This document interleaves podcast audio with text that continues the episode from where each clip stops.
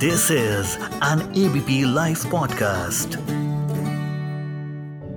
जब से हमने सुना है ना ए Q I A Q I मैं तो पता है हर थोड़ी थोड़ी देर में ही चेक करती रहती हूँ कि आज दिल्ली का ए क्यू आई कितना है। मेरे होम टाउन में ए क्यू आई कितना चल रहा है और और फैमिली ग्रुप पर भी डाल देती हूँ। अक्सर अगर आपकी नज़र पड़ी हो तो आपको डिजिटल होर्डिंग्स में किसी किसी शहर में दिखेगा, लिखा हुआ ए क्यू आई अब मुझे इसके बारे में बस इतना ही पता है कि यह है एयर क्वालिटी इंडेक्स ये होता क्या है? कैसे नापा जाता है? कहाँ की हवा पूरे इंडिया में सबसे साफ़ और सबसे खराब है? और वो कौन सी चीज़ें हैं जिनसे रोज पॉल्यूशन हो रहा है? And we are unaware about it हम अनजान है। मास्क एयर प्योरीफायर क्या इनके अलावा भी कोई चीज़ें हैं जिनसे हम बच सकते हैं खराब हवा से? घर के अंदर एसी चलाकर हम बैठे हैं तो हम पर इफ़ेक्ट क्या होगा? ऐसे न जाने कितने सारे सवाल हैं जिनके जवाब जानेंगे आज डॉक्टर अंजू गोयल से। जो हमारे साथ जुड़ रही हैं the energy and resources institute के earth science and climate change division से। एंड हेलो मैं मानसी हूँ आपके साथ एबीपी लाइव पॉडकास्ट पर लेकर के एफ़ आई आई thank you so much doctor Anju Goyal ABP live podcast के साथ जुड़ने के लिए।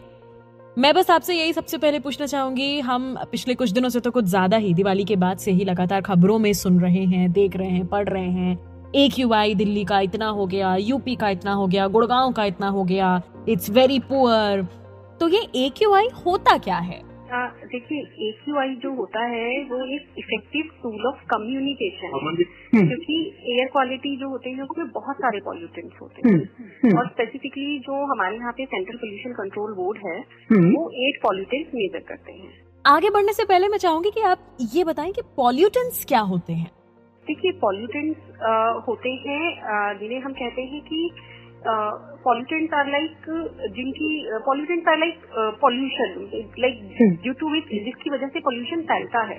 Okay. तो पॉल्यूटेंट्स में आपका आता है गैसियस पॉल्यूटेंट हो गए पार्टिकुलेट मैटर हो गया आपका। Hmm. तो जब हम गैसियस पॉल्यूटेंट्स की बात करते हैं तो उसके अंदर आता है आपका oxides of nitrogen sulphur dioxide ozone particulate matter में जब हम बात करते हैं तो हमारे पास आता है PM ten PM two point five तो PM ten PM two point five further जो है वो बताता है कि जो मैटर है पार्टिकुलेट मैटर है साइज़ ऑफ़ द पार्टिकल कितना छोटा या कितना बड़ा है। तो जब हम पीएम अच्छा। टेन कहते हैं हम्म। तो उसका मतलब होता है जो पार्टिकल्स की हम बात कर रहे हैं हम्म, हम्म। उनका जो एरोडाइनमिक डायामीटर है वो टेन माइक्रोमीटर है। अगर हम टू पॉइंट फाइव कहते हैं पीएम तो उन पार्टिकल्स का डायामीटर जो होता है वो टू पॉइंट फाइव माइक्रोमीटर होता है। तो इस तरीके से हम लोग जो है एयर पॉल्यूटेंट्स को डिफाइन करते हैं। आज सुबह का एक किस्सा अगर मैं आपको बताऊँ तो मैं चेक कर रही थी ए क्यू आई दिल्ली का 303 बताया जा रहा था आज थर्सडे का। इसका मतलब क्या होता है जब हम कहते हैं कि ए क्यू आई तीन सौ तीन है या 200 है या 400 है इसका क्या मतलब है? देखिए एयर क्वालिटी इंडेक्स जो होता है क्या करता है? सेंट्रल पोल्यूशन कंट्रोल बोर्ड आठ पॉल्यूटेंट मेजर करता है। Okay okay. वो होते हैं आपके PM ten PM two point five NO two SO two CO CO is carbon monoxide ozone ammonia okay तो नॉर्मली इन आठ पॉलिटेंट्स के लिए जो है उसके बेसिस पे आपका एयर क्वालिटी इंडेक्स कैलकुलेट करा जाता है। ठीक है। और उन सब के बेसिस पे एक सिंगल वैल्यू निकाली जाती है।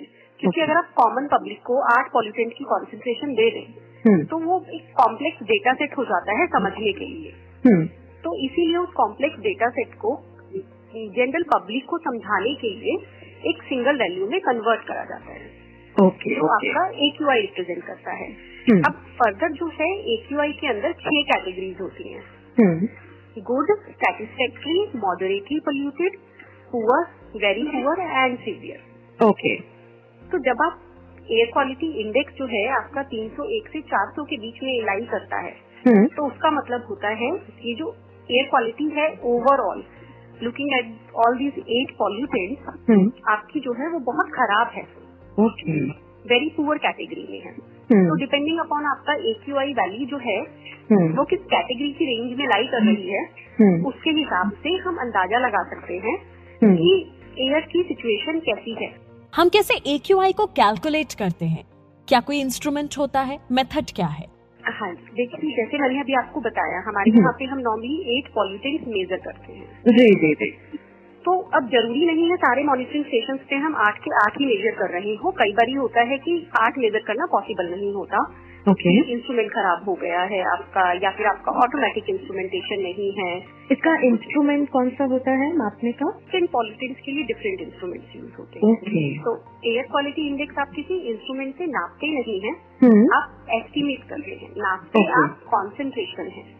ओके जो डिफरेंट पॉलिटेंट्स होते हैं उनकी हम्म। कॉन्सेंट्रेशन नापी जाती है हम्म एम्बियंट एयर में हम्म। और उसके बेसिस पर फिर आप एयर क्वालिटी इंडेक्स कैलकुलेट करते हैं तो नॉर्मली जो है जो नॉर्म कहता है हमारा हम्म। हमारे पास मिनिमम तीन पॉल्यूटेंट्स का डेटा होना चाहिए किसी भी लोकेशन का एयर क्वालिटी इंडेक्स निकालने के लिए हम्म। और इन तीन पॉल्यूटेंट में से पीएम टेन या पीएम टू पॉइंट फाइव का होना दोनों में से एक का होना अनिवार्य है इसके अलावा बाकी के आठ पॉल्यूटेंट में से कुछ भी हो सकता है ओके ओके ओके तो डिपेंडिंग अपॉन की वहाँ पर क्या मेज़रमेंट हो रही है हम्म। उसके बेसिस पे आपको तीन पॉल्यूटेंट लेने हैं नॉर्मली Okay. आपका एयर क्वालिटी इंडेक्स जो होता है वो आप 24 घंटे की एवरेज कॉन्सेंट्रेशन पर निकालते हैं ओके okay.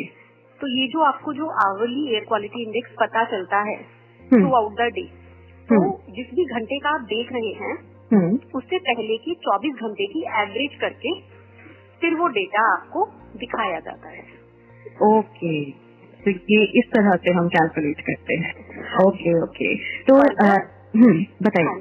फर्दर क्या होता है यहाँ पर? हर जितने भी पॉलिटेंट्स आपने कंसीडर करे हैं हम्म। सबके लिए सब इंडेक्सेस कैलकुलेट करे जाते हैं।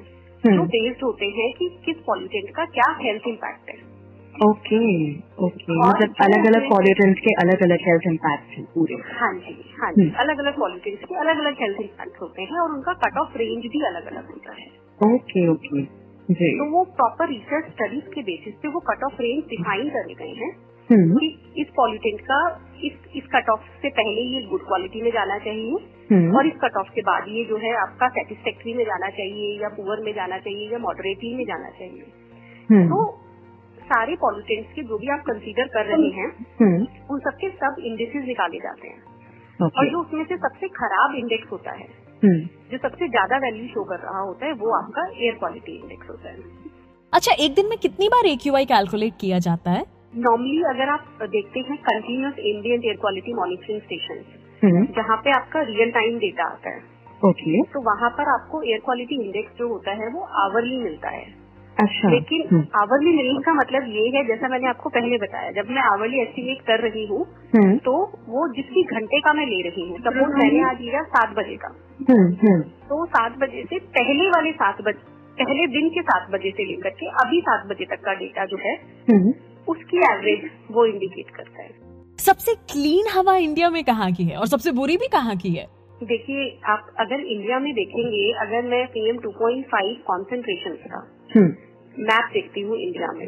तो हम्म। सबसे ज़्यादा पॉल्यूटेड रीजन जो आपको मिलते हैं हम्म। वो आपको पूरा इंडो गैंगेटिक प्लेन ओके और वेस्टर्न घाट के आसपास मिलता है। तो अच्छा, जो भी सिटीज़ इस इन रीजन पे लोकेटेड हैं हम्म। अगर आप PM ten PM two point five concentration CPCB की वेबसाइट से उठा करके देखेंगे हम्म। या फिर एक्यूआई की वैल्यूज़ देखेंगे तो हम्म। नॉर्मली इन सिटीज़ में बहुत हाई पाई जाती है। ओके ओके और सिमिलरली अगर आप सदर्न साइड में चले जाएँ या एक्सट्रीम नॉर्दर्न साइड में चले जाएँ हम्म हम्म। ईस्टर्न साइड में चले जाते हैं हम्म। तो वहाँ पर आपको जो है पॉल्यूशन का इम्पैक्ट उतना ज़्यादा नहीं दिखता है because of the metrological condition तो वहाँ पर आपको क्लीनेस्ट सिटीज़ ऑफ़ इंडिया मिलेंगी। बढ़ती फैक्ट्रीज कह लीजिए गाड़ियाँ कह लीजिए पटाखे ये सब तो हम जानते हैं लेकिन क्या इनके अलावा भी पॉल्यूशन का कोई रीजन है?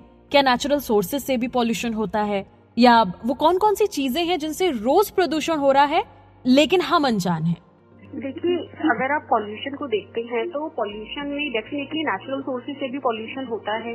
हम्म। अगर आप नेचुरल सोर्सेज कहते हैं तो जैसे आपके रे, रेगिस्तान से डस्ट बहुत उड़ करके आती है। ओके हम लोगों ने स्टडी करी थी सोर्स अपोर्शनमेंट दिल्ली की तो उसमें हमने देखा था कि खास रेगिस्तान से जो है वो डस्ट उड़ करके यहाँ दिल्ली में भी मिलती है। अच्छा ओह हाँ जी तो वो एक नेचुरल सोर्स ऑफ़ डस्ट है। हम्म। सिमिलरली अगर आप फॉरेस्ट फायर्स की बात करते हैं हम्म। जैसे ऑस्ट्रेलिया में बुश फायर हुआ था पिछले साल।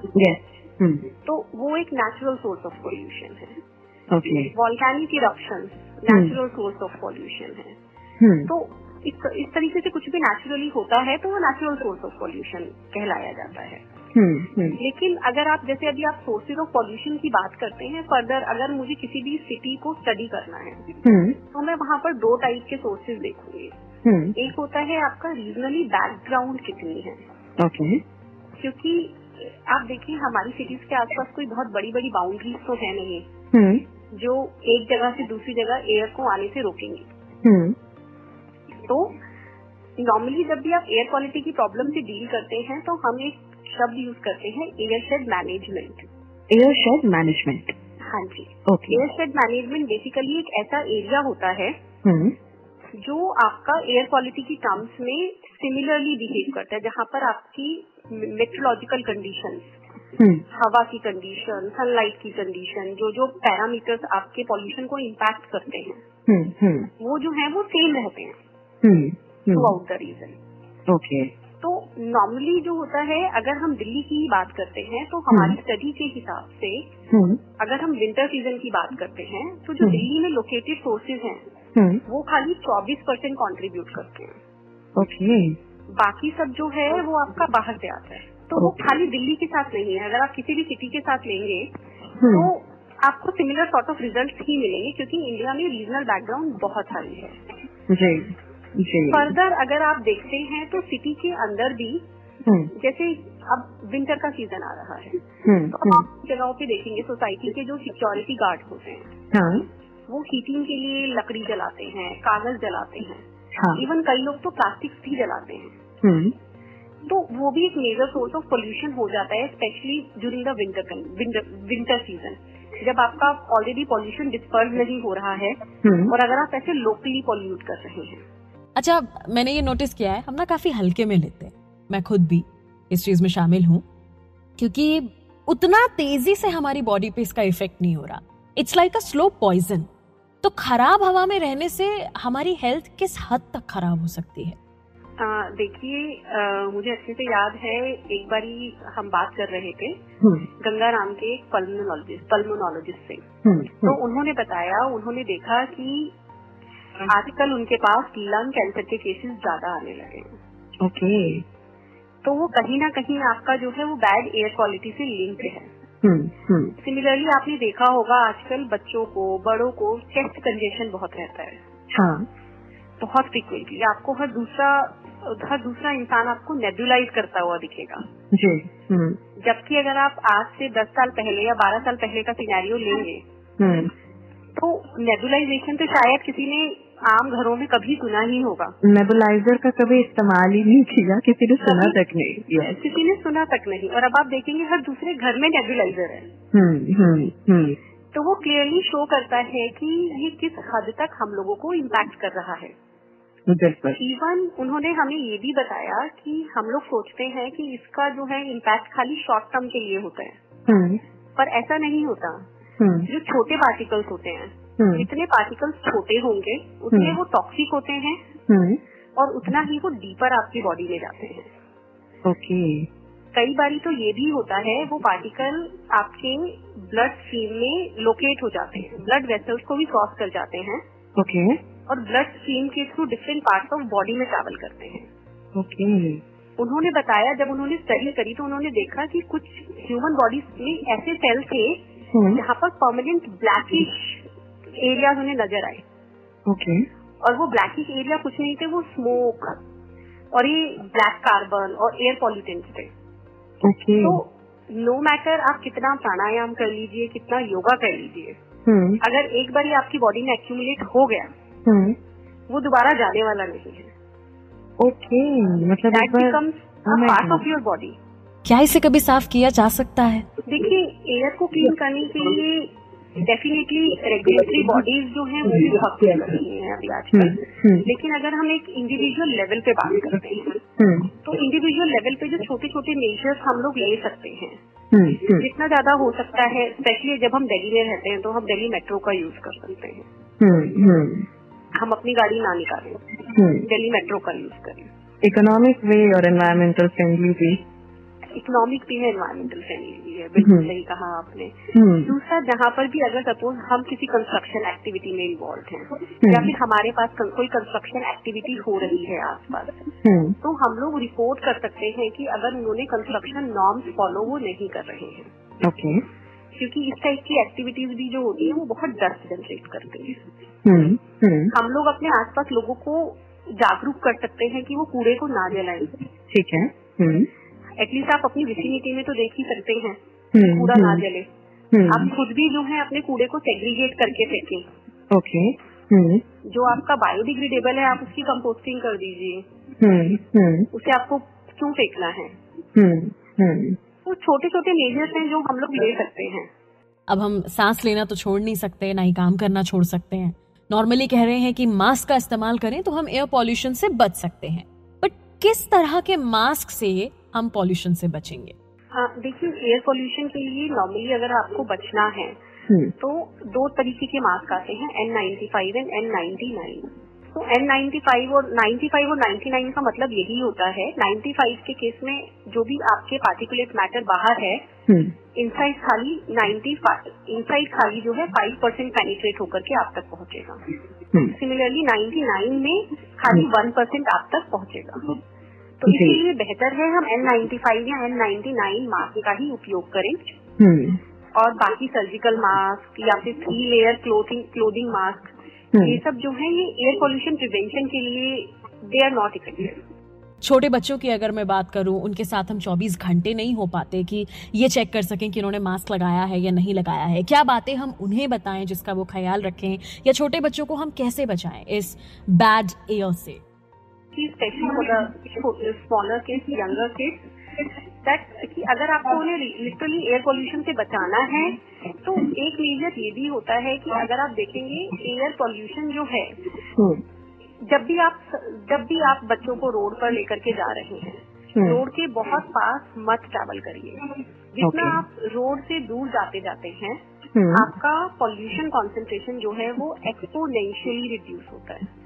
तो अगर आप इसे आसान भाषा में समझे तो अगर आपका रोड की बिल्कुल बिल्कुल बाउंड्री पे चलने से हम्म, अगर आप 100 माइक्रोग्राम पर मीटर क्यूब से एक्सपोज हो रहे हैं हम्म, तो जस्ट दो या तीन मीटर उससे अवे चलने पर हम्म, वो सौ जो है आपका घट करके 10 हो जाएगा। ओके। इतना ड्रास्टिक रिडक्शन ऑब्ज़र्व करा गया है। दूसरा जब आप कार में ट्रैवल करते हैं बच्चों को लेकर के। हम्म, तो नॉर्मली स्टडी करी गई है देर आर वेंटिलेशन कंडीशन कि आपको अपने कार की एसी को किस कंडीशन पे रखना है किस सेटिंग पे रखना है जी। कि आपका एयर पोल्यूशन से एक्सपोजर मिनिमम हो। जी। तो उसमें बताते हैं वो लोग कि अगर आप पूरी विंडो क्लोज रख करके हम्म, और एसी का जो है वो रिसर्कुलेशन मोड पर एसी को चलाएँगे हम्म, तो विद इन द कार आपका लीस्ट एक्सपोजर होगा। अच्छा एक और सवाल जो मेरे दिमाग में आ रहा है, वो ये कि एयर कंडीशनर में हम रहते हैं। भले ही अभी एयर क्वालिटी पुअर है, कुछ लोग वर्क फ्रॉम होम कर रहे थे प्राइवेट कंपनीज़ में, घर के अंदर से बट घर के अंदर बैठकर भी हम एसी तो चला रहे थे। तो क्या एसी के थ्रू वो बाहर की एयर खराब एयर अंदर हमारे घर के आ रही थी? देखिए एयर कंडीशनर जो है उसके अंदर एक छोटा सा फ़िल्टर लगा होता है। Okay okay. जो नॉर्मली आपके कोर्स पार्टिकुलेट मैटर को कंट्रोल करता है। Okay otherwise air conditioner is nothing it's just sucking outside air cooling it and. Giving it to you तो हम्म, कुछ कुछ कोर्स पार्टिकल्स जो है वो उस फ़िल्टर में ट्रैप हो जाते हैं डस्ट पार्टिकल्स बट लेकिन बाकी के पार्टिकल्स आप तक पहुँचते हैं। नहीं एसी में हम बिल्कुल सुरक्षित नहीं है। अभी आजकल क्या है एयर प्यूरिफायर्स का ट्रेंड चल रहा है। Yes, तो अगर आपको मतलब स्पेशली ये देखा गया है छोटे बच्चों में हम्म, कि अगर आप इस एज में उन्हें एयर प्यूरिफायर्स में रखते हैं तो इस एज में स्पेशली छोटी एज में like up to ten years की एज में हम्म, ये जो एयर एयर पोल्यूशन की वजह से जो इल इम्पैक्ट होते हैं they are reversible okay they are at the developing stage तो ओके इसीलिए छोटे बच्चों को नॉर्मली कहा जाता है कि अगर आप अफोर्ड कर सकते हैं हम्म, तो आप घर में एयर प्यूरिफायर लगा लीजिए। Thank you so much doctor Anju Goyal ABP live podcast के साथ जुड़ने के लिए। आखिर में बस इतना ही कहूँगी कि इंतज़ार मत करिए कि कोई चमत्कार अपने आप होगा। वो चमत्कार तो हमें खुद ही लाना होगा तभी तो एक ही वाई कम होगा। बस कुछ सूझबूझ से कुछ ज़िंदगी की कीमत पहचानने से और कुछ नेचर को प्यार करने से। बिज़ी लाइफ है आई नो लेकिन वीकेंड आ रहा है। खुद के बारे में सोचने के लिए रिमाइंडर ज़रूर लगा लेना फ़ोन में। बाकी सुनते रहिए एबीपी लाइव पॉडकास्ट इस ऑडियो को प्रोड्यूस किया है ललित ने। मैं मानसी हूँ आपके साथ।